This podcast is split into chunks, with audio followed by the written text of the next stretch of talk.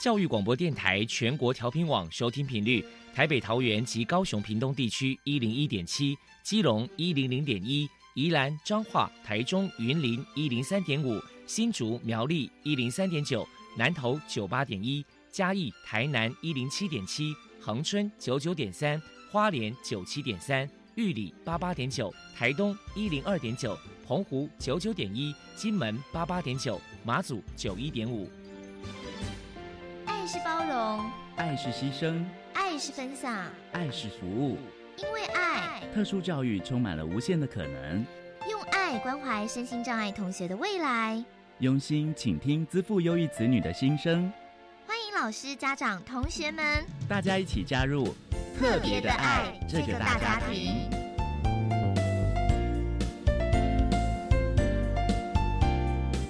本节目由教育部学生事务及特殊教育司指导，国立教育广播电台监制。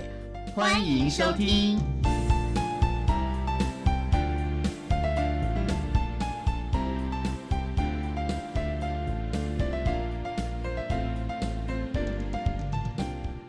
因为爱，我们在空中相会。欢迎您再度收听《特别的爱》，我是小莹。这个节目在每个星期六和星期天的十六点零五分到十七点播出。今天节目将为您探讨性别平等的议题。首先，在“爱的小百科”单元里头，波波将为你安排超级发电机单元。为您邀请新竹市性别友善行动联盟协会的理事长杨涵如杨理事长，为大家说明性别平等教育的迷思破除，还有改善之道，提供大家可以做个参考。另外，今天的主题专访为你安排的是《爱的随身听》。为您邀请国立土库商工的校长，也是国立和美实验学校前任的校长吴新红吴校长，为大家说明多元悦纳的氛围，弹性平概念如何在课程中启发呈现，提供老师还有家长们可以做参考。节目最后为你安排的是《爱的加油站》，为您邀请中华民国关怀鱼鳞癣症协会的创会理事长陈丽琴陈理事长，为大家加油打气喽！好，那么开始为您进行今天特别的爱第一部分，由波波为大家安排超级发电机单元。超级发电机，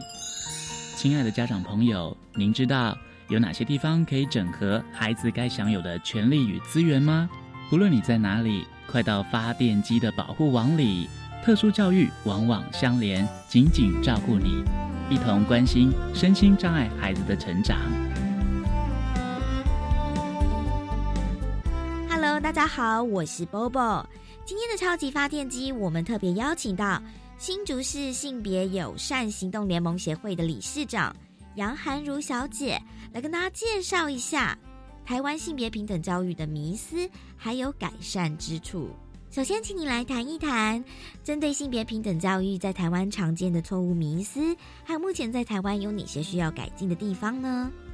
关于性别平等教育的改进的空间，我觉得关键其实是比较在于教师在受训、在师培阶段，他们性平教育的时数其实是不足的。就师培阶段，性平教育不是他们的必修课，所以也就是说，大部分能到国中、国小、高中教书的老师，性别平等这个职能并不是被要求必备的，在在职进修里面。性平教育的时数也偏低，那多元性别就更少了，所以我觉得这一块会比较不足。因为教育部其实是规定说，现在性别平等教育啊，一学期有四小时，就这四小时你可以请外聘讲师来演讲，然后可能会讲一些性骚扰啊、性侵害防治，大部分都会讲这一类的主题。但是四小时的演讲其实很少。那另一方面，他们就觉得说，其他就是融入式课程。融入式课程就是没有特别把性别平等教育拉出来讲，但是你在授课过程中，你是国文老师，你是英文老师，你是数学老师，你有这样的概念，你可以带进教学里面，然后融在你的课程里面教。可是这个难度其实很高，就是老师本身要对性别很有兴趣，还要自己去修习这些相关智能，还要能够融入自己的教学课程中，所以就会变成。这一块在教育里面，我个人是觉得还算蛮不足的啦，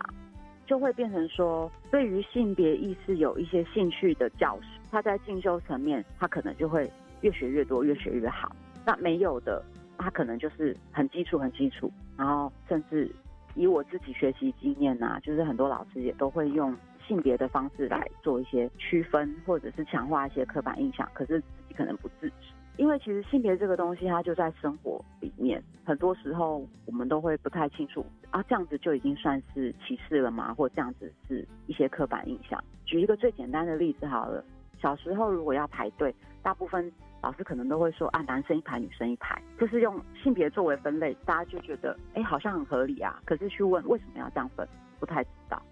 如果在这种很小很小的地方做一些改进的话，或有一些意思的话，他可能就会用学号去分。就是单数站一排，双数站一排，或者是很早期我们很习惯的，只要要搬东西或者是搬便当啊，老师都会说啊，男生出来，搬书，搬重物，所以说男生出来，男生出来搬这样。那其实这个也算是一种很日常的刻板印象。其实就有人说啊，那如果不是这样子叫叫学生出来搬重物，那到底要怎么叫呢？我说，因为也有男生没什么力气，有女生力气很大的。为什么不直接就说自认为自己力气大的出来这样子？我们要来搬东西，就可能用一些不是以性别作为分类的方式，然后再去让学生做事情或分工。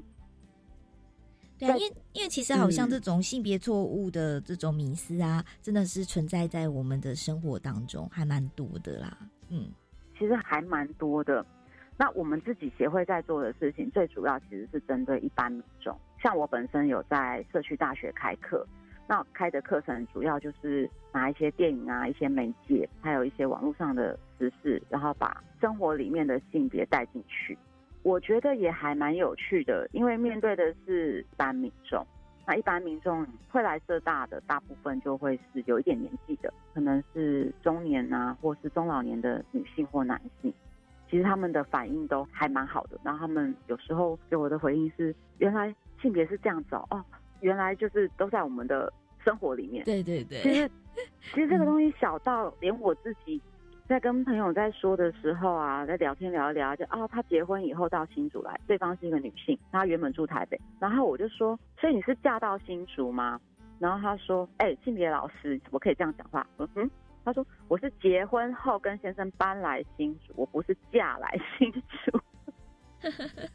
就是。就是在一些很小的词上面，其实有些字啊、词啊，我们很习以为常的，它都会有一个性别意识在里面，它都会有一个主从关系在里面。这些东西其实是微乎其微啦。那再想请教一下理事长，就是说，那想要请教，因为其实性别平等教育这种东西，其实就要从生活当中做起。那对于像小孩子来说，那您从家里的环境开始。那我想说，以您自己的一个观点来看，如果说在家里面啊，身为家长啊，可能在针对这个性别平等教育上，他可能在这个教养上面，可能有有些地方该注意的呢。我觉得对家长来讲。性别教育大概会是他们头很痛的一个问题，因为性别教育很广。那最最首先可能会面临到就是小孩子会对性很好奇，然后会问很多问题，问很多爸妈答不出来的问题，比如说我是怎么被生下来的啦，或者是对自己的身体觉得好奇。那其实，在这个部分里面，坊间有非常多的绘本，不管是认识身体呀，或者是。类似像是呃性教育的这些，家长有什么要避免？我没有觉得有特别什么要避免，但是维持开放的态度会很重要。就是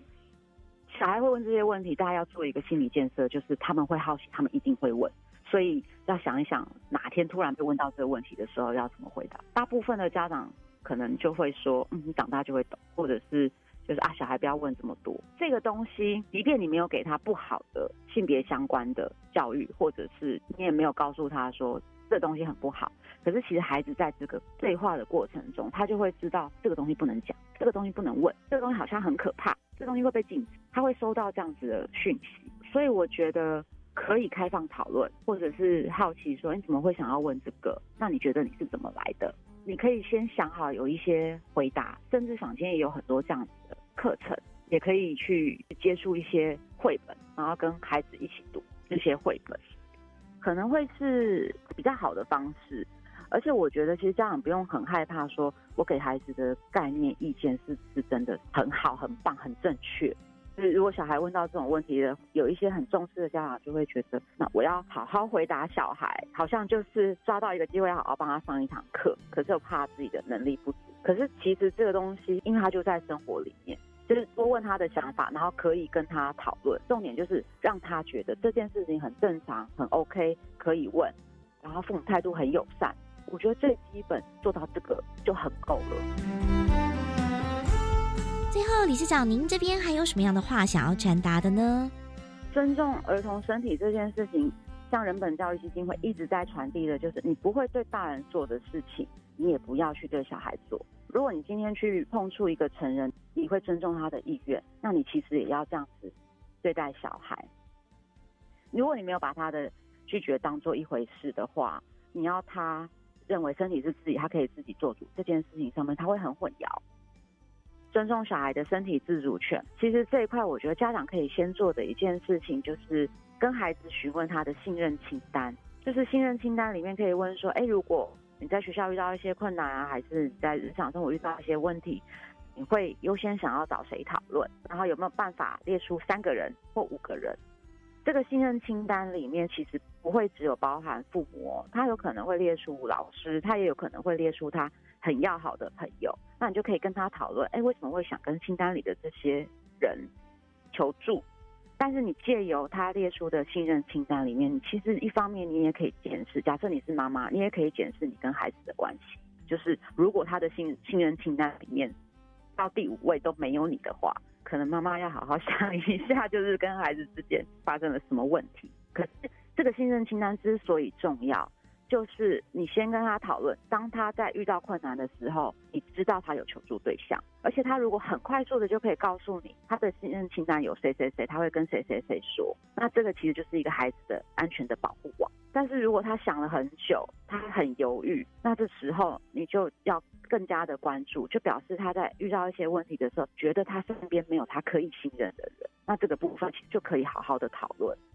等于是透过这个方式呢，来让他能够尊重他的身体自主权，就对了。对，但不是只有遇到这一类的事情，他可以找谁讨论？当然也包含他遇到日常生活挫折的时候，他会找谁讨论？其实这个信任清单的功能性还蛮强的，你可以知道你孩子身边对他而言，他的保护网能帮助他的人是谁？他觉得怎么样的人为什么可以帮助他？这些都会在讨论的范畴里。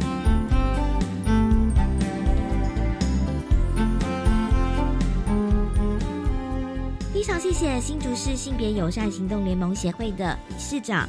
杨涵如小姐接受我们的访问。现在我们就把节目现场交还给主持人小莹。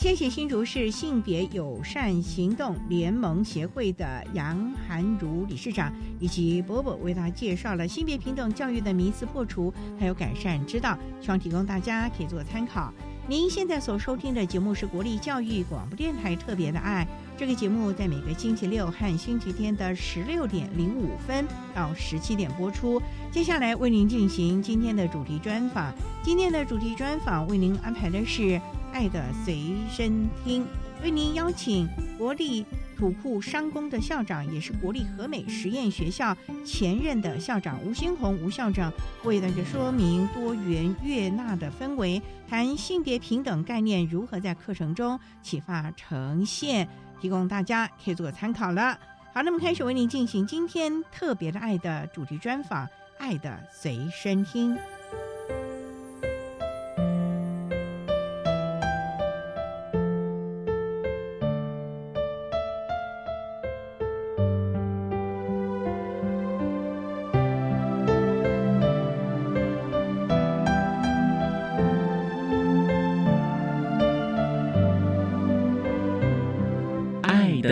随身听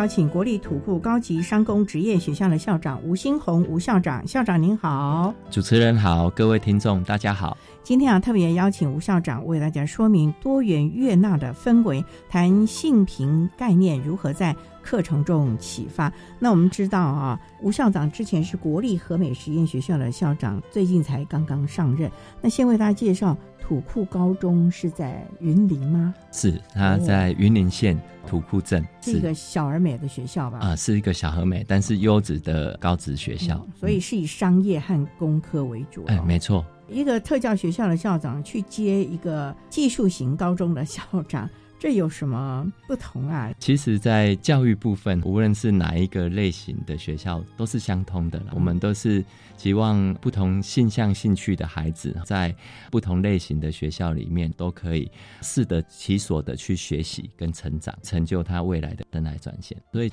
学校的类型虽然有所不同，但是在校长领导的部分，应该都是共通相通的。那土库有特教生吗？土库也有特教生。不过呢，我们还是要针对我们和美实验学校，先来谈谈性平如何在特殊教育学校当中去实行的。我们知道和美啊，它主要是以智障啊、脑麻的这些学生为主的啊。那这些学生啊，你怎么样的来施行性别平等教育？因为第一个，他们肢体不动，完全是被别人被动。如果真的有什么骚扰啊、侵害，他来不及躲藏哎，或者是有些什么反应哎。当然，我们每次谈到性平，优先会关注到的就是校园的性别事件，那就是可能发生在校园里面，产生在学生跟学生之间，或者是教职员工有关于发生的性骚扰啦、性侵害，甚至是性霸凌的事件。不过，我想在谈论事件之前，性平这件事应该是回到教育。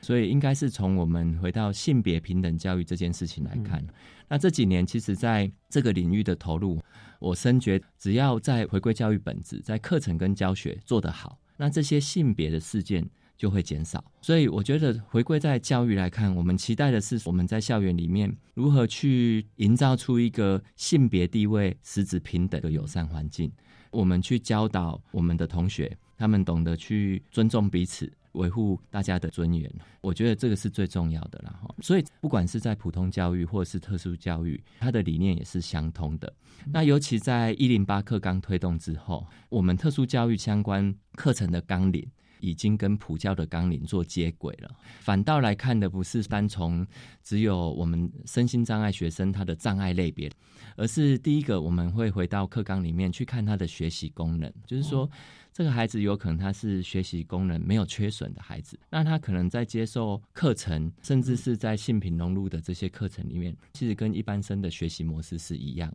当然，以往我们在讲的智能障碍类的学生，甚至是更中度的学生，那他可能就会有学习功能上面在各个领域遇到不同的程度的差异。所以在性平的教学一样是依照这样子去做课程的设计，就是说我们考量学生他不同的认知以及学。学习功能，例如以智能障碍学生来说，他是学习功能比较严重缺损的，我们就会在这些课程里面，依照他的个别化的特质，针对我们性别平等教育的课程去做简化、减量、分解或是重整该有的学习目标，去教导给我们的学生。所以，第一个我们还是会先从学习功能来看，第二个就是主持人刚才提到的。但是，因应的不同障碍类别的学生，他可能会遇到的性品的情境，或者是甚至遇到事件的情境，都会有所不同。这时候也是回到课纲，尤其在我们特教课纲里面，除了刚才的课程调整这样的概念之外。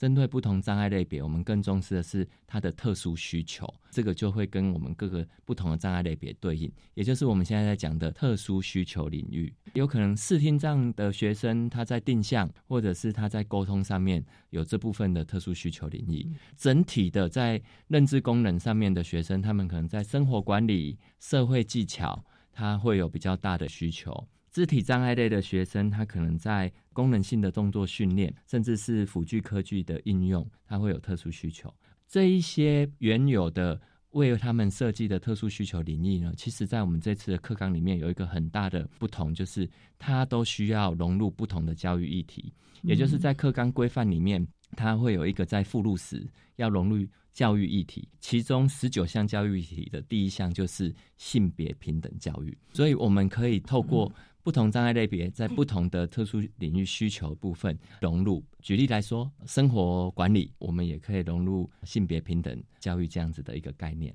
所以呢，其实要看到孩子的需求了啊。好，那我们稍待再请国立土库高级商工职业学校的校长吴新红吴校长，再为大家说明性别平等概念如何在课程当中做相关的启发以及施行喽。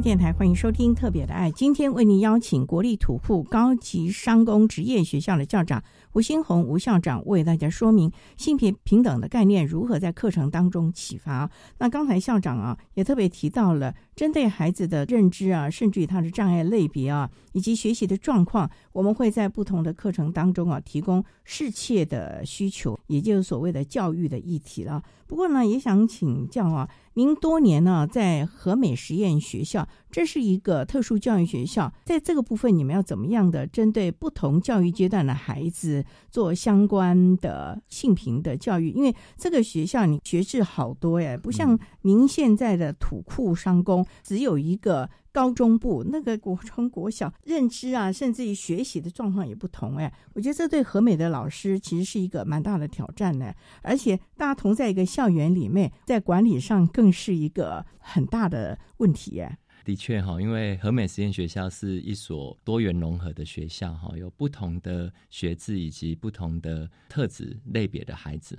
不过，因为学校这样的一个性质，代表我们也更加重视多元尊重、多元融合、生命教育跟融合教育的一所学校。那因此，性别平等教育一直是我们。和美实验学校多年以来发展的重点，那我们也非常感谢我们学校的老师，在这一波一零八课纲的改革当中，找到了一些契机，研发出学校比较主题式的有关于性别平等教育融入学校的校本课程这样的一个模式。所以我觉得刚好有这个经验可以来做分享了，就是。我们和美实验学校有发展出一套我们的校定必修。校定必修在我们高中学部的部分呢，就是以表达研究所跟未来规划局，它是跟学生他的生涯规划、生涯发展有息息的相关。我们的老师就将性别平等教育这个议题，比较用专题的方式带入。让高中职的学生可以透过这些议题去做一些自己的实作跟发展，去学习性别平等教育。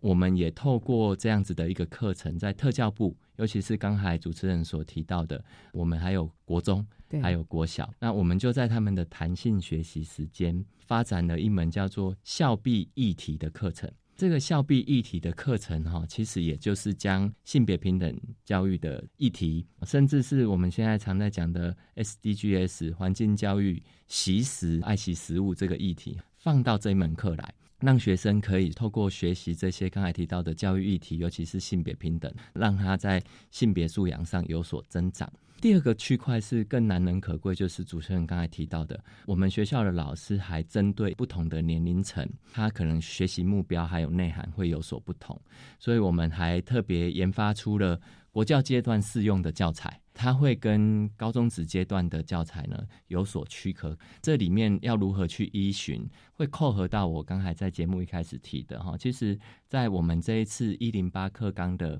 课纲规范里面，实施规范里面，它已经将我们这些教育议题依着不同的教育阶段做分类了。所以，它有第一学习阶段一直到第五学习阶段，老师们就依据的课纲里面不同学习阶段在性别平等应该学到的这些。内涵来做依据，进而去规划我们和美实验学校刚才提到这些性品融入的校必议题课程，来提供给孩子。那我想这样的经验也可以提供给我们所有的听众、教育岗位上面的伙伴来做参考。校毕的议题，每个学校都有它的特色以及文化的背景啊，所以呢，校毕的课程也是大家可以去琢磨的地方了。那稍待，我们再请国立土库高级商工职业学校的校长，也是曾经担任过和美实验学校校长的吴新红校长，再为大家说明性平的概念如何在课章当中具体的呈现了。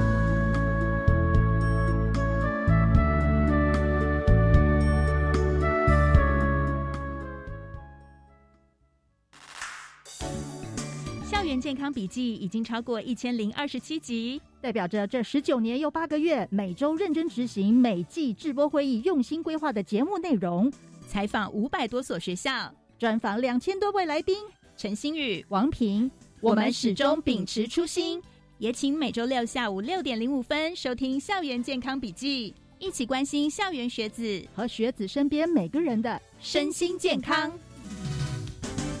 我喜欢登山健行，不只是锻炼体能，同时还能享受台湾山林的美丽。教育部体育署将农历九月九号前一个周末定为全国登山日，有多样化的线上活动哦。哦，线上活动，上传活动记录就有机会得到专属好礼，不论是朋友、师生或亲子，都可以一起组队爬山。赶快上网搜寻一百一十二年全国登山日系列活动。以上广告是由教育部提供。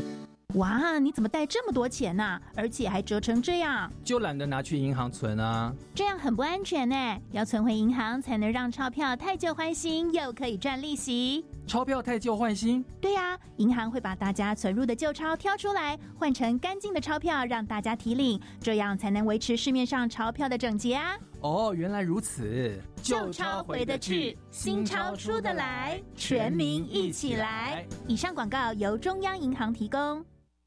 管那么的水，落嘎西木啊！大家好，我们是欧开合唱团。您现在收听的是教育电台。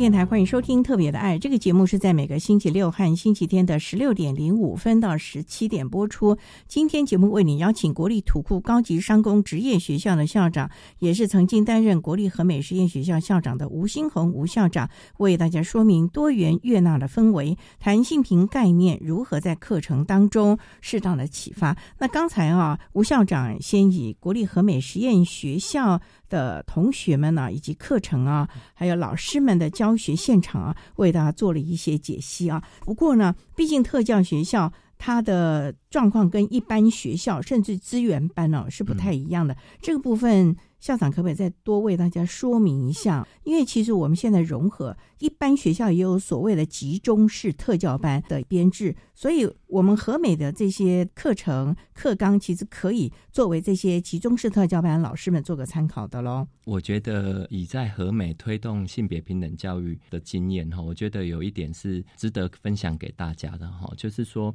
我们要推性别平等在校园里面，应该是采用全面式的一种发展方式。所谓全面式，就是说在校园里面会有所谓的正式课程、非正式课程跟潜在课程，也就是这个学校的氛围跟环境。全面式的应该就是说我性别平等教育的议题都可以融入到这些不同的课程里面去共同推动。举例来说，正式课程往往我们陷入的迷失，常常提到性平，就会觉得啊，这个是体育科老师、健康科老师。甚至是只有社会科老师来教，但是其实，在现在新课纲的意念里面，他会觉得这种重要的教育议题，以核心素养来讲，应该是融入每一个领域的老师都可以教。所以，当不管是特生也好，甚至是一般生，他其实在国因素、社会自然这些领域，老师们应当都可以去进行性别平等的议题，不管是刚才提到的。在校园性别事变的防治上面，或者是在性平的正确的观念上面，都可以融入来去教导哈。所以第一个比较全面是是说，每一科都可以教，每个老师都可以做真人，把这些性平的素材来纳入。那第二部分是在学校的非正式课程，以和美来讲，我们很重视学校的融合教育，所以我们会有家族融合活动，也就是普通生跟特教生他们融合一同学习、一同活动。这个活动。以往可能都是比较娱乐性质的一些发展活动，那我们近几年来就会把教育议题也融入，就是说我们一起来共学，譬如说一起来辨识这一些性别事件，有关于刚才提到的这些事件的辨别跟防治，一起来共学。这个时候议题就带进来了。融合是我们学校的校本特色，它算是一个非正式的课程。但是我也把这个教育议题给纳进来，那我觉得这样子就更全面性的。最后一个就潜在课程，像和美为例哈，我们的图书馆四月二十号是教育部定定的性别平等教育日，那我们就会在学校的图书馆墙上面啊做大声公墙，就这个性平议题号召学生去针对这些议题，他有没有什么想法来做分享，无形之中就会形成一个氛围，让同学们对于性别平等教育呢。开始有兴趣，并且重视，所以我觉得学校是可以从正式、非正式，还有潜在的环境，共同的去做推动。如此一来，我觉得性别平等的发展呢会更好。不过，校长啊，您刚才提到这个融合的性平课程啊，因为孩子们可能在认知甚至于障碍的程度会有问题啊，解读也会有这个状况。您如何让我们一般的孩子和特教生一起？共学呢？因为这部分的课程的内容，甚至于处理的方式，可能都不一样哎。是，所以在编辑他们的教材的时候，很重要的一点，因为这有牵扯到融合教育。那我们一直在讲融合教育，学生学习互动要成功，关键还是在老师。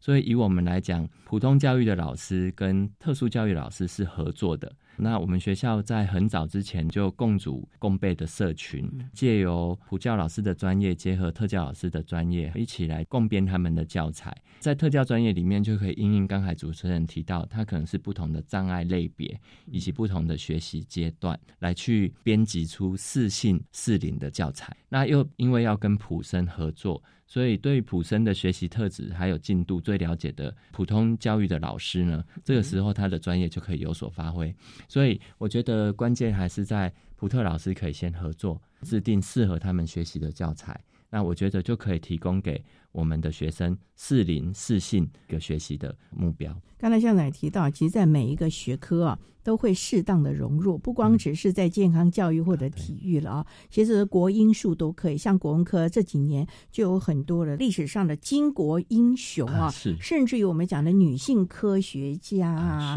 等等的这些也都融入了课纲当中，甚至于在公民的课程当中也提到了很多的人权斗士啊，像像德雷莎女士啊这些的，其实。大家的认知啊，一般生是比较容易了解。那我们的特教生又怎么样能够了解、内化到有为者，亦或是或者是能够了解，可以自立自强呢？因为我们知道，所谓的性平教育不是只是在防范，而是一个观念，大家一个性别平等的概念呢。其实，在特生的学习。我刚才有提到，当然他还是会因应他学习功能的程度来去看要给予他什么东西。但是在现在的特殊教育里面，刚才所提到国文科可以去融入的这些历史人物，这可能带进来就性别刻板印象的厘清啊。我们可以将这一些教育的内容更加的简化，而且去跟我们要教导的特生他的生活经验更加可以结合。所以我们。的确，在特教往往可能在这一些不同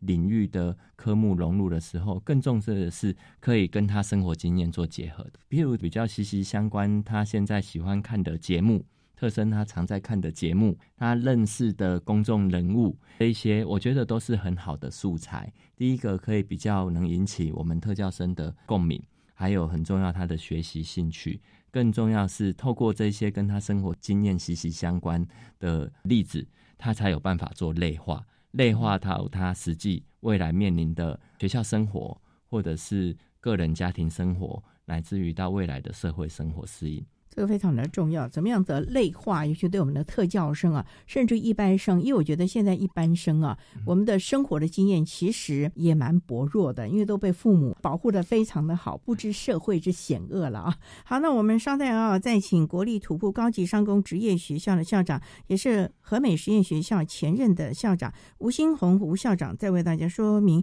性别平等概念如何在课程当中适当的启发。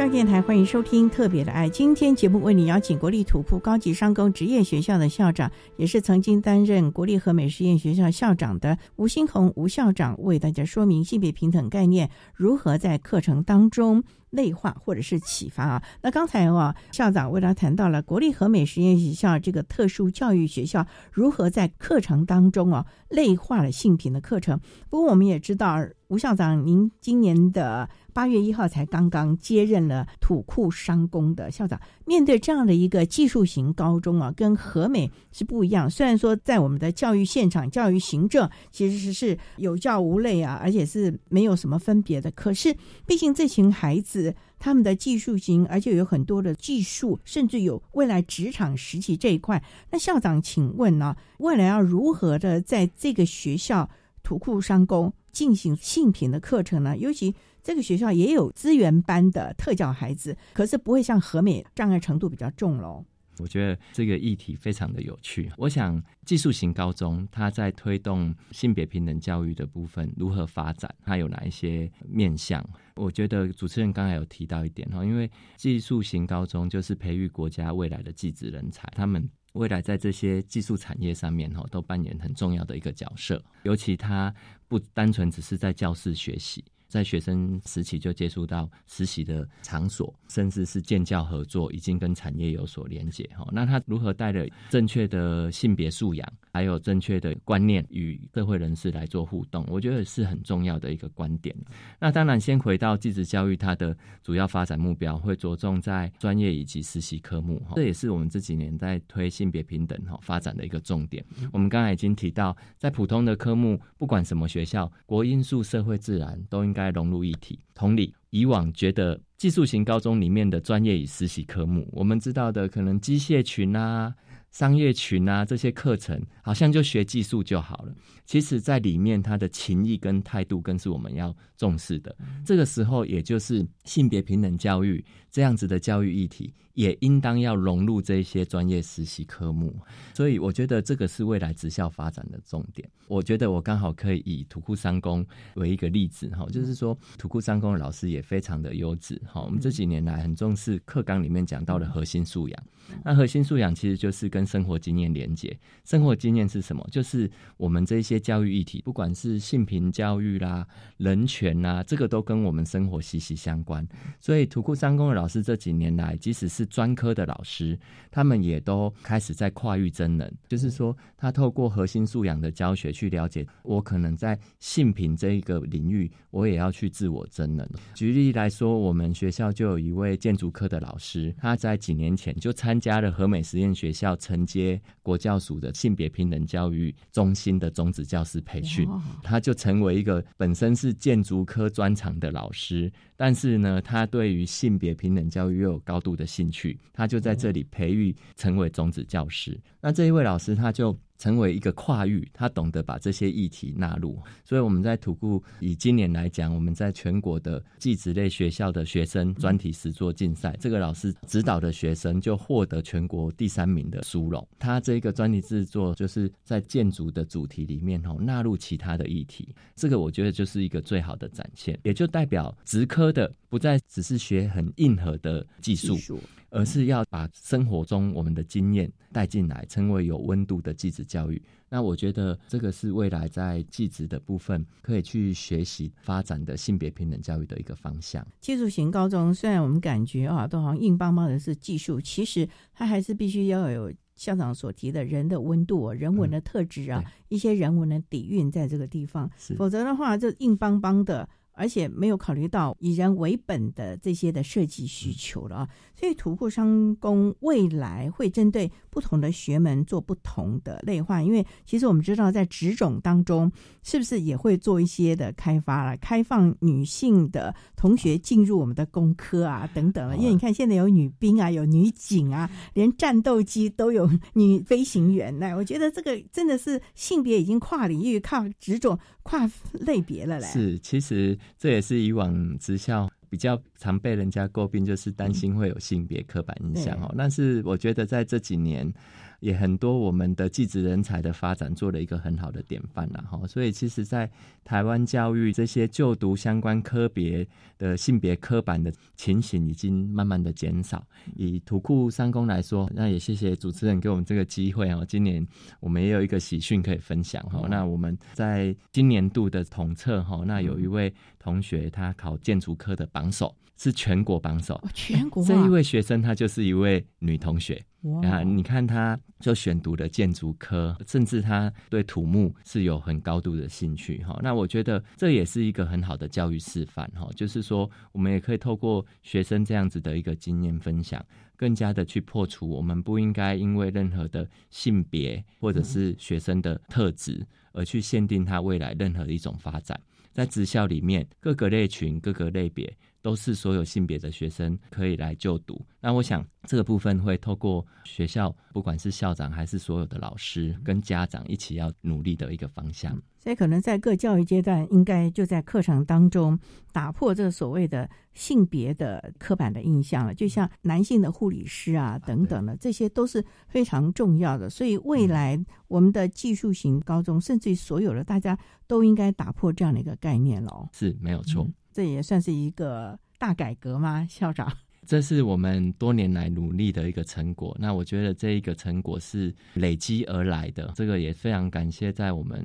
教育现场端很多为了性别平等教育付出的伙伴们，大家一起共同努力来的。这是非常的重要，不管是在普教、特教了啊。好，那我们稍待再请国立土库高级商工职业学校，也是国立和美实验学校的前任校长吴新红吴校长，再为大家说明性别平等概念如何在课程当中启发还有内化喽。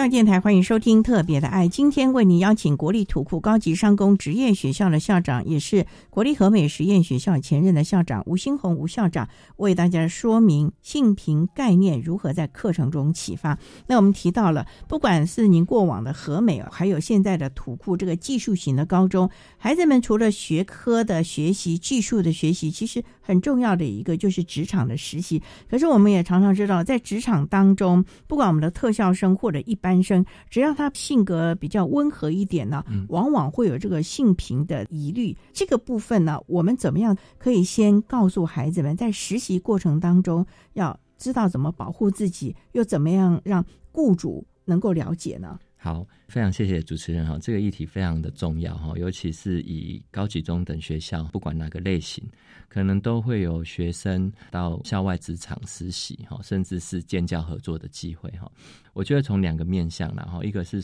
学校行政的作为，那另外一个就是在于课程里面我们如何去教导学生。学校行政作为在这几年来，教育部也非常重视这一部分的检视哈，所以是有明文要求学校要透过性别平等教育委员会。去检视所有学生他会接触到的校外实习，还有建教合作相关的场域，并且要列为学校的重点检视工作。在学生他进入这一些合作的场域之前，一定都要办理相关针对学生甚至是老师关于校园性侵害、性骚扰。还有性霸凌的防治宣导教育，这个是列为并办的，而且办理的历程都要经由学校的性评会去做检视。这个是在行政的部分。这些宣导教育里面，我们应该要教导学生哪一些东西？哈，那第一个当然就是在于刚才提到的这一些性骚扰、性侵害、性霸凌它的定义还有概念。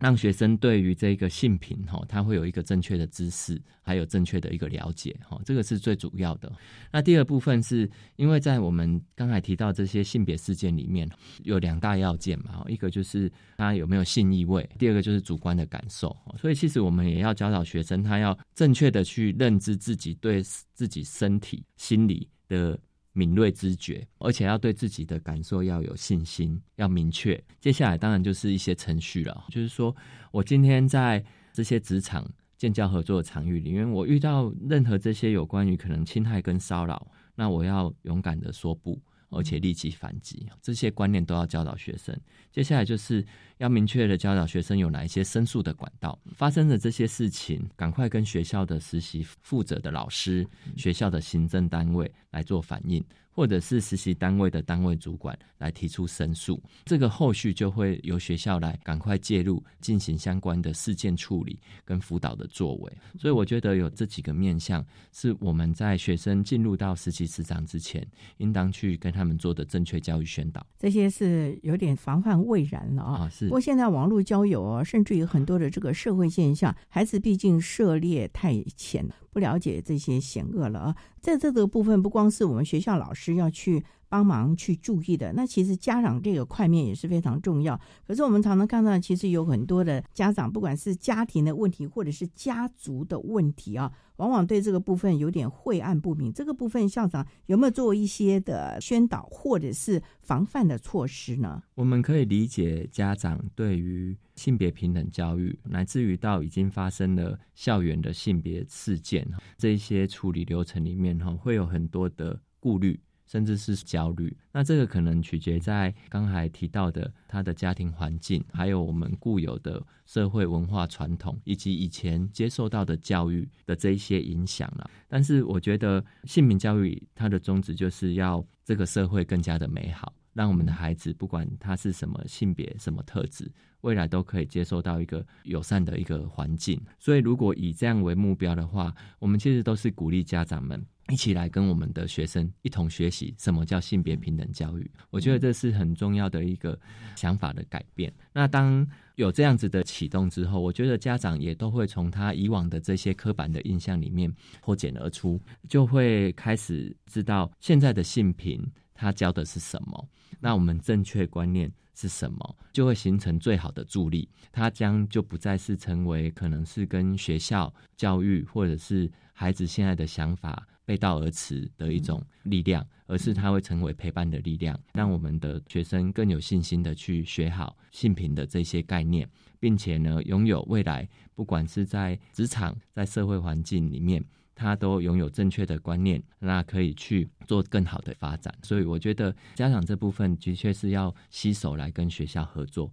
让我们一起提供给孩子更加性别平权的一个教育环境。所以啊，其实家庭教育和学校教育，大家必须一起啊来努力，一起来配合，让我们的性平能够做更好的发挥或者是教学了。不过这么多年来啊，校长啊，您认为啊，在这个所谓的性别平等教育这个部分，在我们目前各级学校，因为您曾经国小、国中、高中您都待过，你认为我们的性平的教育真正的有落实吗？或者是真的有看到开花结果，或者是大家都朝着这个好的这个方向、有希望的方向去发展了呢？我觉得我们台湾的性别平等教育是有光明、有未来的哈。我不敢说已经开花结果，但是在现场非常多老师的努力之下，我们可以说已经把性平的种子已经生根到我们教育的土壤里面了。那我觉得我们现在需要做的就是邀请更多的教育伙伴，甚至是更多的民众哈，一起去张开我们的性平之眼，一起携手我们的孩子迈向性别平等的步伐。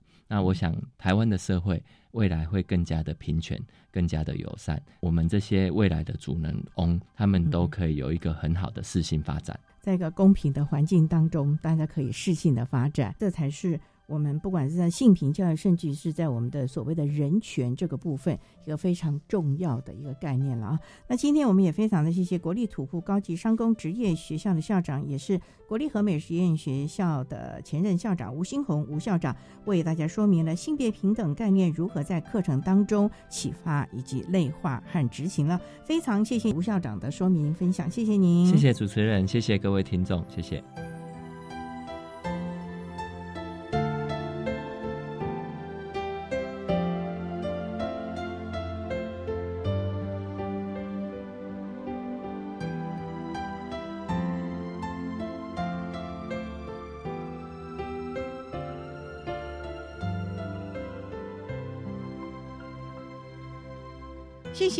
新红校长为大家针对了国立和美实验学校以及土库商工如何在课程中内化性别平等概念的观念还有议题，让同学们可以在生活中学习中实践内化以及了解它的真实内涵，也提供大家可以做参考。您现在所收听的节目是国立教育广播电台特别的爱节目，最后为你安排的是爱的加油站。为您邀请中华民国关怀鱼鳞险症协会的创会理事长陈丽琴陈理事长为大家加油打气喽！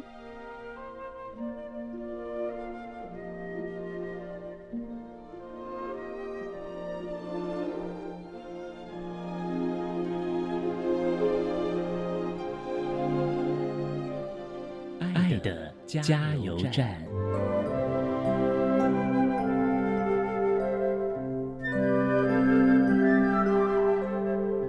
听众朋友，大家好，我是中华民国关怀鱼鳞癣症协会的理事长。针对孩子的教养，跟大家来分享，鱼鳞癣的孩子需要更多的爱护跟护疗品，希望大家一起来认养我们的护疗品。详情请上我们鱼鳞癣症协会的官网哦。